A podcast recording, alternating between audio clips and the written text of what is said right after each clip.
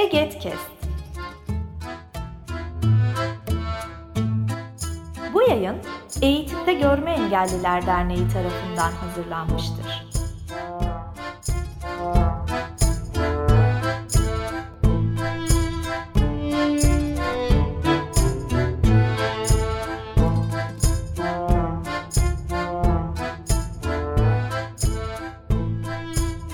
EGETKEST'in Kariyer Öyküleri serisinin yeni bölümünden herkese merhaba. Ben Pınar Göcen. Bu bölümde moderatör olarak sizlerle beraberim. Bu seriyi takip edenler bilirler ama yeni başlayanlar için minik bir hatırlatma olsun. Biz bu seride farklı kariyer alanlarına dair konuklarımızla birlikte onların deneyimleri ışığında bu kariyer alanıyla ilgili koşulları ve olanakları da konu alıyoruz. Bugün psikolojik danışma ve rehberlik alanı üzerinden konuşacağız. Bu konuda benimle birlikte Şeyma Büyükurbay var. Şeyma, hoş geldin. Merhaba herkese, hoş buldum. Bugün konuğum ben de. Nasılsın öncelikle? İyiyim, teşekkür ediyorum. Umarım sen de iyisindir. Ben de iyiyim. Bu podcast'te birlikte olmak beni de heyecanlandırıyor aslında. Şeyma'yı birçok podcast'ten duyuyorsunuzdur ama bugün psikolojik danışma ve rehberlik üzerine deneyimleriyle duymak eminim hepimize çok iyi gelecektir. Ben öncelikle şöyle başlayayım. Evet Şeyma, kısaca kendini tanıtır mısın? Tabii. Ben Şeyma Büyükurbay. Pınar'ın da söylediği gibi arkadaşımızla katılıyorum bu konuda. Kocaeli'de yaşıyorum 3 yıldır. Bunun öncesinde Ankara'da yaşıyordum. 2018'de Hacettepe Üniversitesi Psikolojik Danışma Rehberlik'ten mezun oldum. Mezun olduktan sonra bir yıl kadar böyle bölüklü bir şekilde bir psikolojik danışma merkezinde yarı zamanlı çalıştım. Bununla birlikte 2015'ten yani öğrenciliğimin bir kısmından itibaren de bir kamu kurumunda memurluk yapıyordum. Daha sonra 2020'de mi? Evet, hayır. 2019 Mayıs'ta atandım. Milli Eğitim Bakanlığı'na atandım psikolojik danışman olarak. Yani Milli Eğitim Bakanlığı'ndaki kadro adıyla rehberlik öğretmeni olarak. Bir rehberlik araştırma merkezinde çalıştım yine Kocaeli'de ve buradan kendi isteğimle bayağı isteyerek ayrıldım. Şu anda bir devlet ortaokulunda yine çalışıyorum, yani milli eğitimde devam ediyorum. Sivil toplumda aktifim, Eğitimde Görme Engelliler Derneği'nde daha yoğun olmak üzere bir miktar öğretmen alanında diyebilirim. Bunun dışında paten gibi bir hobim var. Çok vakit ayıramasam da buz pateni. Bisiklet sürüyorum zaman zaman. Ve arkadaşlarımla vakit geçirmeyi, zaman zaman yalnız kalmayı seviyorum. Aslında gitar da çalıyorsun diye biliyorum. Ya da öğrenmeye çalışıyorsun diye. Bunu da ben ekleyeyim dedim. Peki tekrar hoş geldin. Şöyle başlayalım o zaman sohbetimize. Bu mesleği seçim süreci, yani kariyer seçim sürecinden söz edersek nasıl yöneldin bu alana, nasıl başladı ve buna dair neler söylersin? Yani ben böyle biraz geriden alarak lise seçiminden başlayacak olursam eğer. Çok iyi olur. Yani lise seçerken puanımın yettiği en yüksek liseyi seçmek benim için önemliydi. Burada bir Anadolu Öğretmen Lisesi'ne girdim ama ben Kırıkkale'deydim bu arada. Küçük bir şehir olan Kırıkkale'deydim. Lise olarak işte tercihlerde bulundum. Merkezdeki Anadolu Öğretmen Lisesi değil de daha merkezin biraz dışında kalan, aslında pek çok şehir için o kadar da merkezin dışı sayılmayacak bir mesafede, yani 25-30 dakikalık bir yolu olan bir yerde. Servisle biraz daha uzuyordu tabii. Orada bir Anadolu Öğretmen Lisesi'ni okudum. Daha sonra bir seçim olarak benim için önemli bir seçimdi tabii. 4. sınıf için açık öğretime geçtim. Bunun sebebi ise daha iyi ders çalışabilmekti. Çünkü lise benim için zaman kaybıydı. Okul benim için zaman kaybıydı. Bu arada görme engelli bir öğrenci olarak ortaokulda da, yani 4. sınıftan itibaren 5'ten 8'e kadar da ben kaynaştırma yoluyla eğitim gördüm. Yani genel eğitim okulundaydım. Körler okulunda değildim. Bunun benim için çok daha iyi olduğunu düşünüyorum. Fakat ortaokul ve lise açısından bir karşılaştırma yapacak olursak öğretmenlerim daha bilgiliydi lisede ve ben kendimi ifade etmek için çok yoğun bir çaba harcamaya, kendi ihtiyaçlarımı karşılamak için ekstra bir şeyler yapmaya ihtiyaç duymadım. Lise benim için daha kolay geçti. Buna rağmen liseyi zaman kaybı olarak gördüm. 8 saat günlük dersimiz vardı ama benim ders çalışmam gerekiyordu. Bunun haricinde sorular çözmem gerekiyordu. Herkes gibi tabii ki. Bir yandan dershaneye gidiyordum o zaman. Ama dershaneler bilirsiniz test dağıtırlar ve onun üzerinde işte öğrenciler çözer, test üzerine konuşulur falan, bana faydalı olmuyordu. Derken bir okulda başka bir dershanede deneme sınavında 2. 3. sırada oldum ben ve bu derece sonrasında öğretmendi görme engellilik alanını dershanenin müdürü görme engellilik alanını biraz biliyormuş anladığım kadarıyla. Daha doğrusu insanların ihtiyaçlarını anlamak noktasında epey gönüllüydü. İşte sınıfta tahtaya çizdiklerini sana yeterince aktaramaz, daha testleri falan göremezsin. Dolayısıyla sen bizim dershanemize gelirsen eğer birebir bütün derslerden ders al şeklinde bir teklifleri oldu. Tabii ki de çok severek kabul ettik ben ve ailem olarak. Aynı zamanda açık öğretimdeydim. Dolayısıyla dershaneye götürdüm. Ve o zamanlar hukuk hedefliyordum. İşte eşit ağırlık... Bu arada ben sayısal öğrencisiydim başlangıçta. 10. sınıfta sayısaldım. Bunun sebebi de YGS sınavında, 1. kademe üniversite sınavında fen alanını daha rahat çözebilmekti. Daha sonra eşit ağırlığa geçtim. Geçmeyi planlıyordum zaten sayısalı 10. sınıfta tercih ederken de. Ve başarılı bir eşit ağırlık öğrencisi ne tercih eder? Tabii ki de hukuk deniyordu. Ben de bu kafayla gidiyordum biraz. Ve günün sonunda ailem hukuk tercih etmemem için çabaladı resmen. Yani işte birileriyle konuşturuyorlar beni. Görme engelli bir avukat, bir hukukçu buluyorlar ve o bana neden hukuk seçmemem gerektiğini anlatıyor falan. Sonra bir tane noterle görüşmüştük o zaman. Ben böyle hazır değilim soru sormaya ona demek ki ve bir sorum olmadı. Hani bölümünüzden, işte okuduğunuz alandan memnun musunuz gibi çok klişe sorular sordum. Aslında yani bu da önemli bir şey tabii. Yani birilerini buluyorsak kendi sorularımızla onu açabilmeliyiz. Bu bir yandan zor ama kariyer seçimleri noktasında da önemli bir şey. Tabii karşı tarafın da kendini evet memnunumdan daha fazla açabilmesi de önemli bu noktada. Derken ben tamam iyi sizin dediğiniz olsun PDR yazayım ben. Aslında psikolojide yazabilirim ama PDR olsun bir şekilde.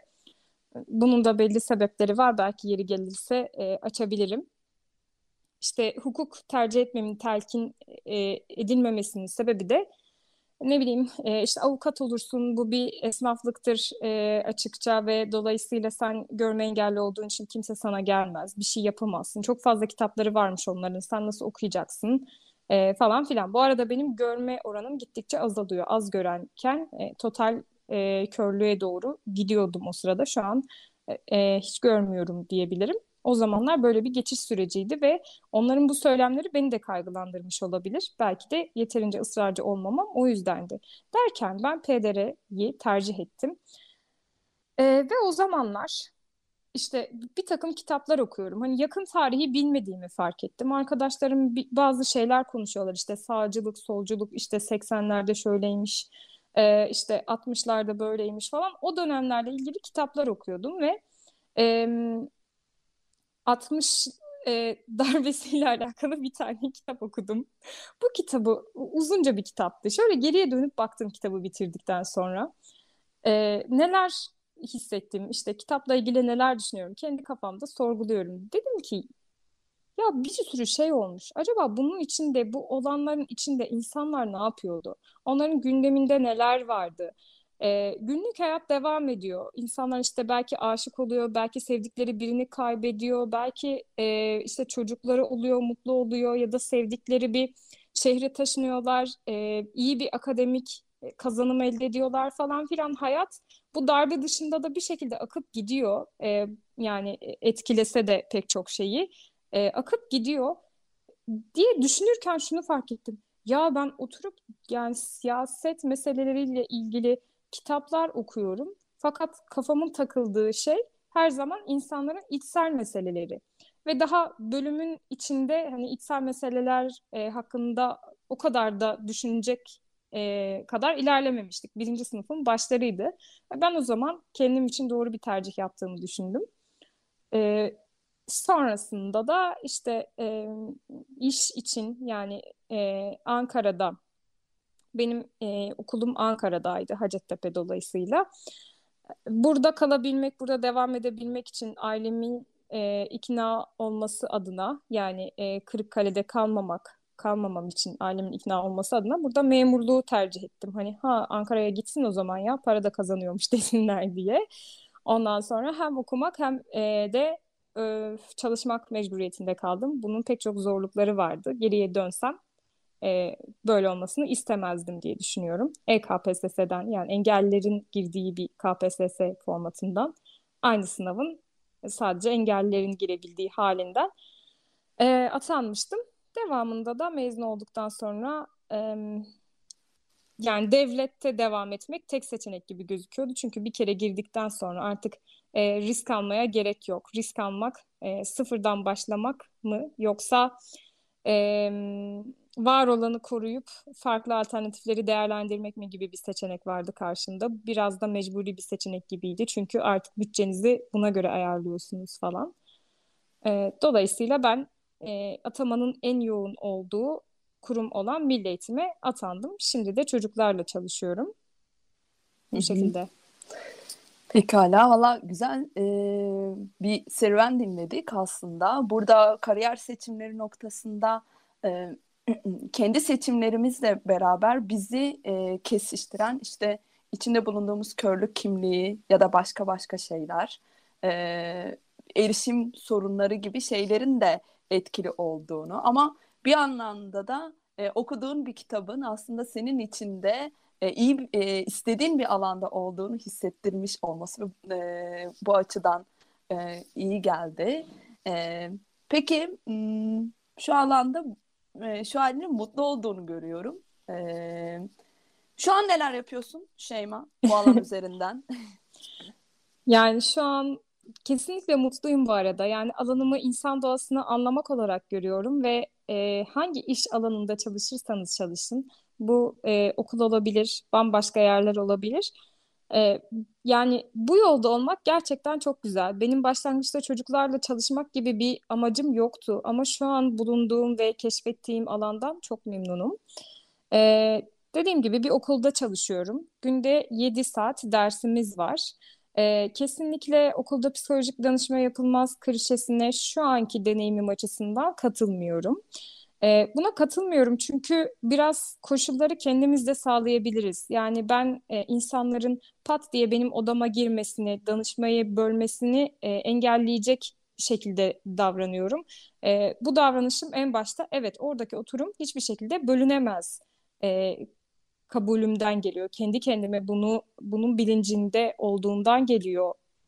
Tabii ki bu arada kendi okuluma özgü deneyimlerden bahsediyorum. Bambaşka şartlar söz konusu olabilir ama her meslek için zaten o mesleği yerine getirmekte zorlanacağımız şartlar söz konusu olabilir. Çocuklarla çalışmak noktasında ortaokul dediğimiz, yani 11-15 gibi düşünebiliriz bu aralığı. Belki 10 da olabilir. Bu 4+4, 4'ten sonraki süreç dolayısıyla yaş aralığı biraz farklı olabilir. Bu aralıktaki çocuklarla iletişim kurmak biraz görsel işlerin içine de girmeyi gerektiriyor. İlkokulda belki daha fazla olabilir. Mesela resim yapmak ya da bir takım faaliyetleri görsellik odağında yapmak, rehberlik panosu hazırlamak. Bunlarla ilgili mesela, yani bir çocuğu anlamak için bazen onun resim çizmesine ihtiyaç duyuyorsunuz. Buna karar veriyorsunuz o süreç içinde, profesyonel bağlamda. Ve onunla bir resim hakkında konuşup daha sonra resim çizmesini istiyorsunuz. Çizerken ya da çizdikten sonra o resim hakkında konuşuyorsunuz. Ben resmi hiç görmüyorum ama şu ana kadar pek çok öğrenciyle resim üzerine çalıştım.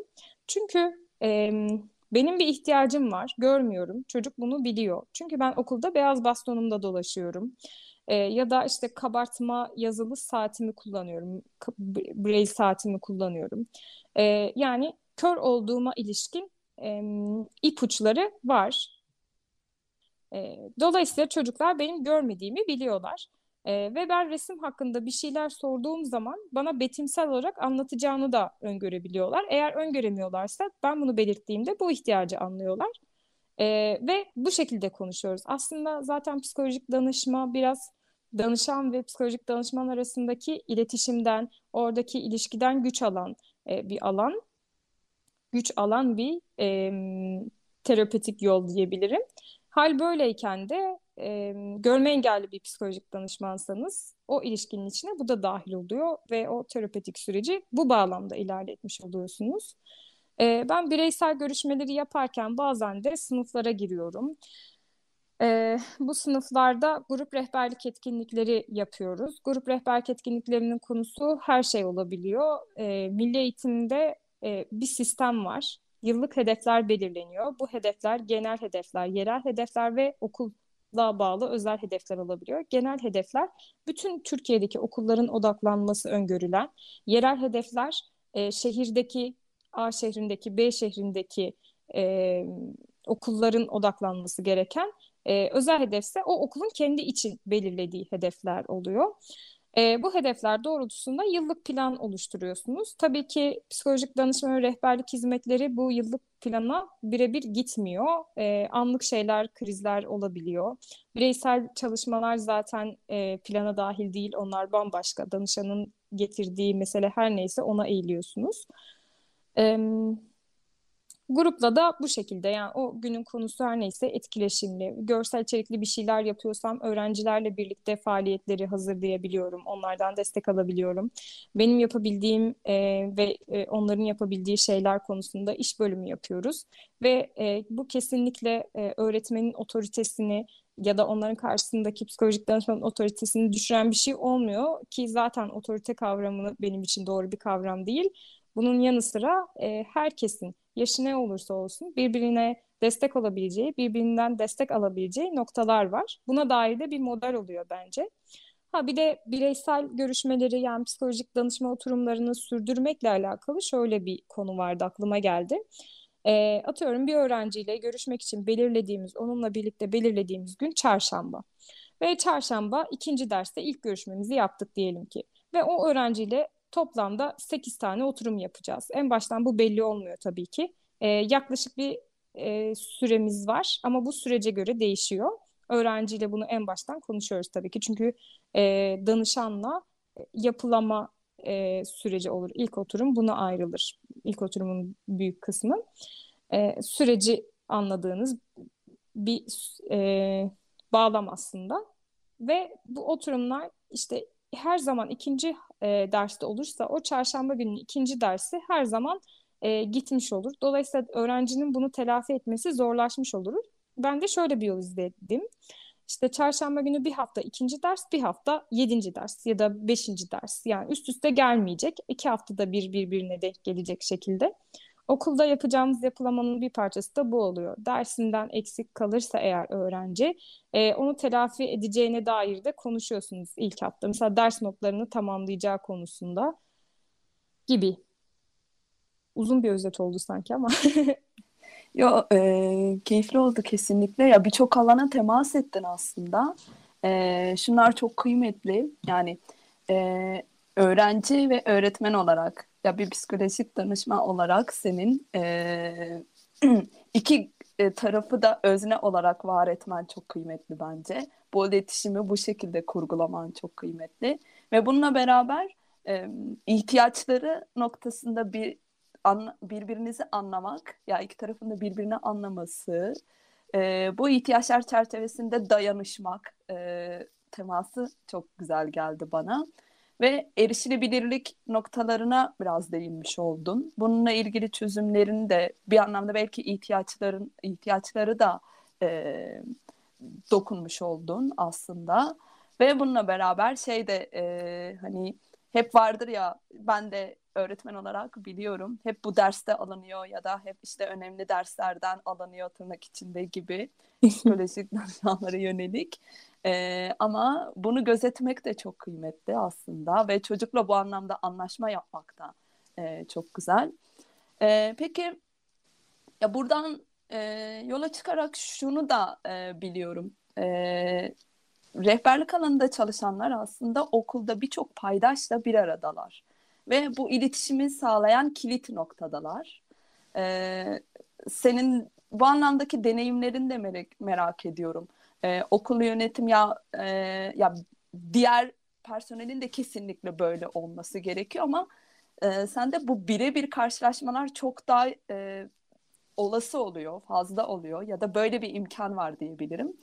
Velilerle olan iletişim noktasında kör bir psikolojik danışman olarak karşılaştığında ve okula geldiğindeki izlenimler ve deneyimler noktasında ne dersin? Okulun ilk başlarında, bu arada çok güzel bir soru, çok dolu olabilir mi? O yüzden süreyi de bir yandan takip ederek. Ya, ara kesip zaten benzer sorular soracağım. Tamam, evet. Çok kaptırmayayım. Şimdi okulun çok da ilerlememiş olan bir döneminde velilerle biz üst üste çalışmalar yapmıştık. Online dönemde çocuklarla çok bağ kuramıyoruz ya. O yüzden velilere ulaşmak daha bir önemli hale gelmişti. Ve velilerle bazen işte daha küçük bir grupsa yüz yüze, o sıradaki tırnak içinde normalleşme süreçlerine bağlı olarak ya da online olarak bir araya geliyorduk. Ve bu sıralarda ben de çok işte okula yeni atanmış gibiydim aslında. Hani daha önce rehberlik araştırma merkezinde olduğumu söylemiştim. O yüzden çok büyük bir motivasyonum vardı. Yani hala onu koruyorum tabii ki. Ama o zamanki motivasyon şöyle. İnsanlara ulaşmak çok zor ama bende bir motivasyon var. Dolayısıyla bu enerjiyle ne yapacağımı bilmiyorum. Velilere yönelik yapacağım çalışmalara da çok odaklandım. Ve bir gün velilerden bir tanesi bana bir hediye getirdi. Normalde ben hediye kabul etmiyorum. Ama bunu profesyonel bir bağlamda, etik bir bağlamda düşündüğümde kabul etmiyorum.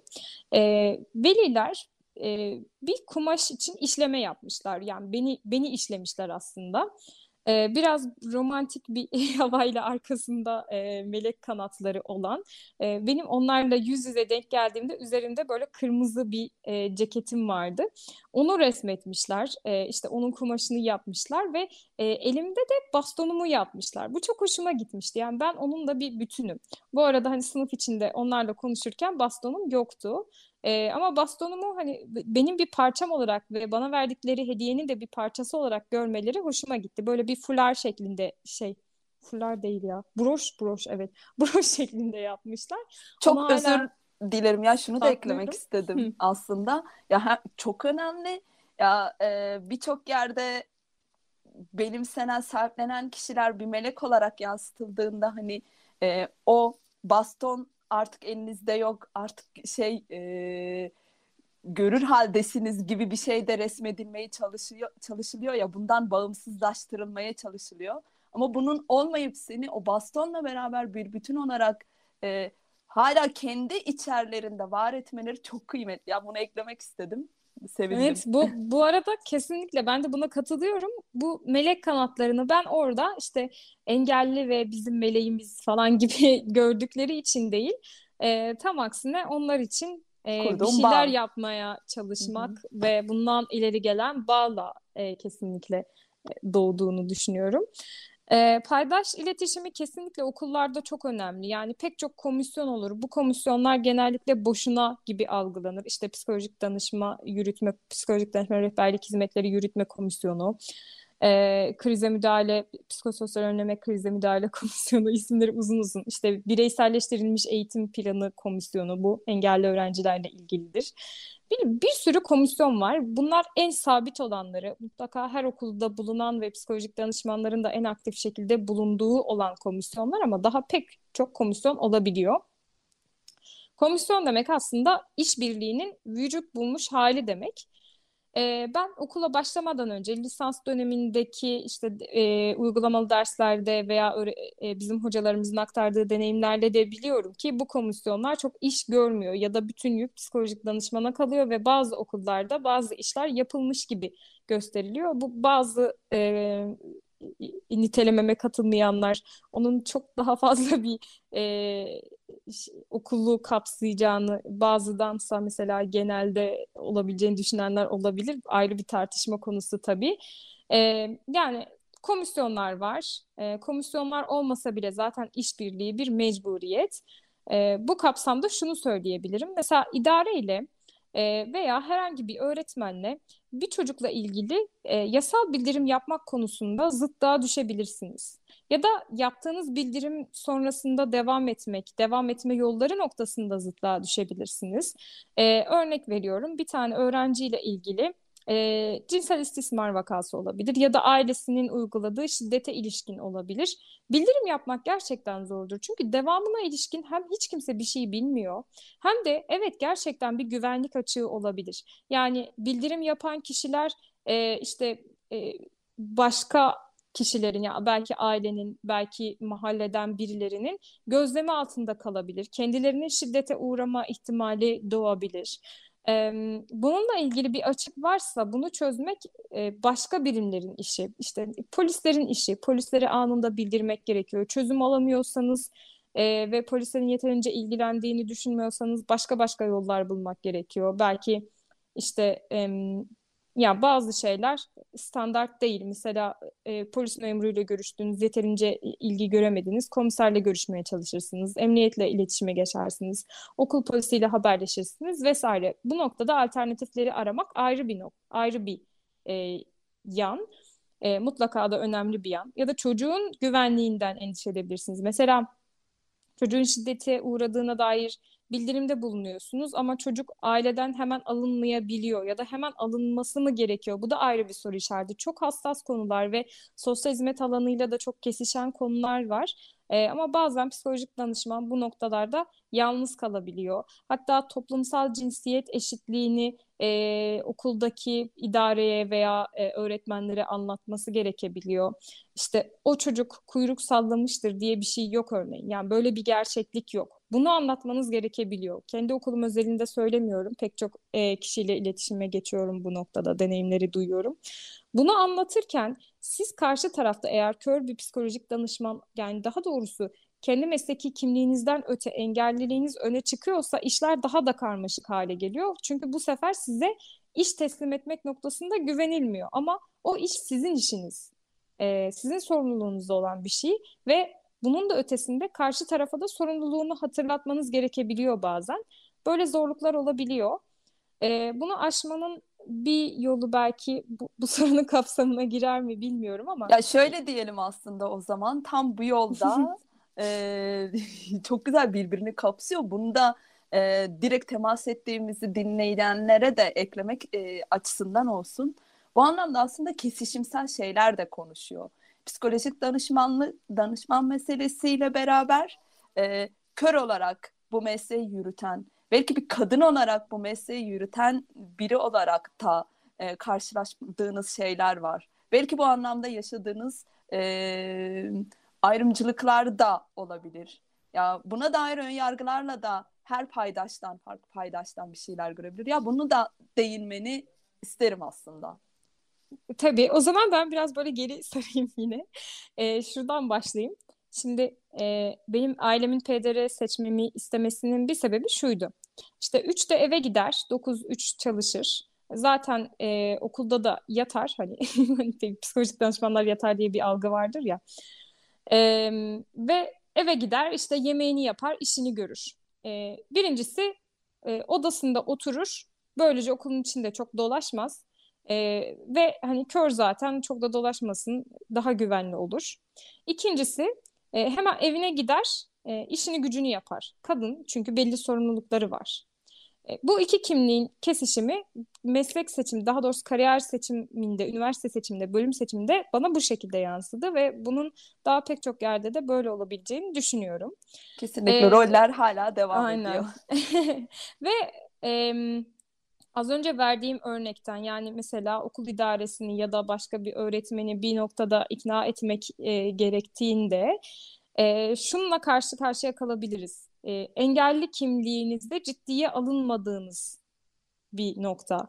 Ya da kadın kimliğinizde işte bayan bayana siz konuşun diye aslında idarenin yapması gereken bir görüşme vardır ve bunun sırf bu cinsiyetten dolayı size yönlendirildiği olabilir. Bu noktalarda profesyonel sınırları, sizin yapmanız gerekenleri çok net çizmeniz çok faydalı. Ve şu bir yöntem, ben bugüne kadar hiç kullanmadım. Kullanmama gerek olmadı daha doğrusu. İdare sizden, sizin yapmak istemediğiniz, daha doğrusu alanınıza girmediğini düşündüğünüz için yapmak istemediğiniz bir konudan sizden bir talebi olabilir. Bunu tabii ki reddedebilirsiniz. Daha fazla idare bununla ilgili talepte bulunursa bunu yazılı olarak isteyin lütfen diyebilirsiniz. Ve buna cevap olarak da şunu yapabilirim. Yani ben kendim için düşünüyorum bunu. Böyle bir durumla karşılaştığımda cevap olarak işte psikolojik danışma rehberlik yönetmeliğinin şu kapsamı dahilinde düşündüğümüzde bu görev benim yapmam gereken bir görev değildir. Dolayısıyla yapmayacağım şeklinde resmi bir cevap verebiliriz. Yani devletin dili yazıdır ve bunun devamında da sizin yapmak istemeyeceğiniz şeyleri, alanınıza girmeyen şeyleri yapmamak noktasında yine bu yol bakidir her zaman için. Ben bunu kendim için bir güvence olarak da görüyorum bir yandan. Çünkü mesleğimin sınırlarının ihlal edilmesini istemiyorum. Okuldaki öğrencilere karşı psikolojik danışman meslek kimliğimin yanlış tanıtılacağı uygulamaların içinde bulunmak istemiyorum. Şu ana kadar iletişimle her şeyi çözdük. Bu arada herkesten her şeyi bilmelerini bekleyemeyiz. Ben engellilikle ilgili ya da mesleğimle ilgili böyle beklentilere sahip olmamayı öğrendim. En gerekli şey kendini ifade etmek. Buna dair belki bazen cesaret gerekiyor. Bazen bilgi gerekiyor. Çünkü alanınız neyi kapsar onu da bilmek. Dolayısıyla ifade edebilmek. Bu ikisi birbirinden ayrı şeyler değil. Evet ve kesinlikle temasta olmak, iletişimde olabilmek gerekiyor. İletişimi öncelemek gerekiyor. Hem ifade etmek hem de ihtiyaçları kurgulamak açısından. Vallahi çok güzel gidiyor. Başta da söz ettin aslında. Farklı sektörlerde çalıştın mı sorusuna ek olarak psikolojik danışma ve rehberlik bölümünü seçenler ya da bu yolda ilerleyenler başka nerelerde çalışabilirlerle birleştirmek istiyorum ben. Bu iki soruyu dair neler söylersin? Şöyle genel bir giriş yapayım ben. Psikolojik danışma ve rehberlik alanı çok geniş bir alan aslında. Genel değil, geniş diyebilirim. Çünkü çalışacağınız yaş grubu ve bu yaş grubuyla ilgili çalışacağınız, eğilmek istediğiniz konu çok farklılıklar gösterebilir. Önemli olan sizin karşınıza çıkan ve en popüler seçenek dışında neler var onu biliyor olmak. Olmanız. Ben kendi açımdan baktığımda psikolojik danışma rehberlik tercih ederken pek de bir bilgiye sahip değildim. Bana işte ne güzel okulda yatarsın işte tercih et bu bölümü dediklerinde içim böyle yani içim dağılıyordu yani bunu nasıl tarif edebilirim bilmiyorum. Ben üniversite tercihinde bulunuyorum. O kadar enerjiyim, o kadar umutluyum, o kadar meraklı ve heyecanlıyım. Bana boş boş durmama ilişkin bir bölüm tercih edilebiliyordu. Yani böyle bir alan olabilir mi? Böyle bir şey mümkün değil. İnsan kendine bunu yakıştıramamalı bence. Ve dolayısıyla okulda çalışmak bunun bir parçası olarak, bir seçenek olarak sunuluyor. Ben şu an okulda çalışmaktan memnunum fakat tek seçenek bu değil. En basitinden aklıma gelen mesela yazı yazmakla bir şeyler oluşturmaktan hoşlanan biriyseniz ve PDR alanındaysanız ya da benzer bir başka alanda olabilir. Çalışmayı hoşlandığınız ya da hitap etmekten keyif aldığınız bir kitleye yönelik işte oyunlar tasarlamak ve satmak, kitaplar tasarlamak ve satmak noktasındaki bir işe girmek de bir seçenek. Bunun bunun KPSS ile girilebilecek bir adı olmayabilir. Biraz kendi işinizi yaratmak aslında ve günümüzde meslek seçmekten ziyade alan seçmek diye bir şey söz konusu. Çünkü bir psikolojik danışman olarak yapabilecekleriniz sınırsız. Başka alanlar için de yine öyle. Çünkü sahada sonsuz şekilde ihtiyaç var. Psikolojik danışman birikimine sadece danışanla karşı karşıya görüşürken ihtiyaç yok. Daha somut cevaplar verecek olursam psikolojik danışma merkezlerinde çalışılabilir. Bunun için lisans eğitiminin yanı sıra belli bir ekolde eğitim almak da önemseniyor. Bence de önemli ama bu maalesef çok kötü bir şekilde ticarileştirilmiş ve aşırı pahalı hale getirilmiş bir halde durumda. Bu beni bir yandan üzüyor. Bunun dışında farklı bakanlıklarda çalışma alanı olabilir. Aile Bakanlığı, Aile Sosyal Hizmetler Bakanlığı, işte askeriyede çalışmak mümkün gibi gibi pek çok alan var özel sektörde veya kamu sektöründe diyebilirim. Yani engellilikle ilgili çalışmak için rehabilitasyon merkezine girilebilir ama bununla birlikte bir kurum açılabilir ve ben kurumda böyle bir şeyler yapmak istiyorum denebilir. Bunun resmiyetteki karşılığı her neyse ona ilişkin bir yer kurulabilir. Hani bir kurum açıp sadece danışan görmek olmayabilir mesela kurum açmaktan kasıt.